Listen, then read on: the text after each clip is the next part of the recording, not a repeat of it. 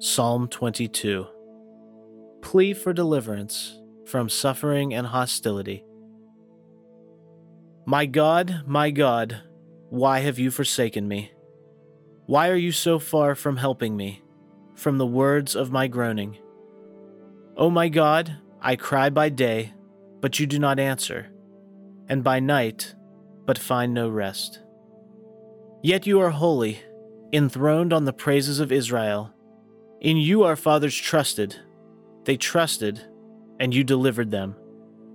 To you they cried, and were saved. In you they trusted, and were not disappointed. But I am a worm, and no man, scorned by men, and despised by the people. All who see me mock at me. They make mouths at me. They wag their heads. He committed his cause to the Lord. Let him deliver him. Let him rescue him, for he delights in him. Yet you are he who took me from the womb. You kept me safe upon my mother's breasts. Upon you was I cast from my birth, and since my mother bore me, you have been my God. Be not far from me, for trouble is near, and there is none to help. Many bulls encompass me. Strong bulls of Bashan surround me. They open wide their mouths at me like a ravening and roaring lion. I am poured out like water, and all my bones are out of joint. My heart is like wax, it is melted within my breast.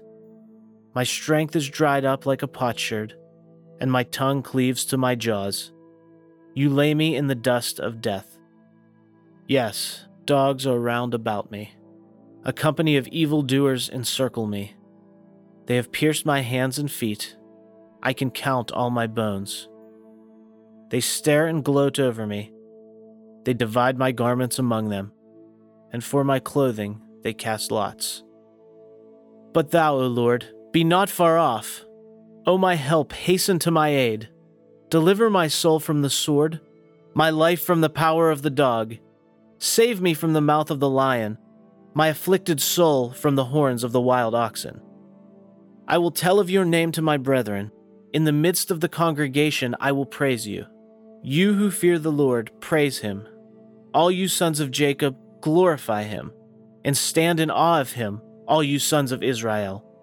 For he has not despised or abhorred the affliction of the afflicted, and he has not hidden his face from him, but has heard when he cried to him.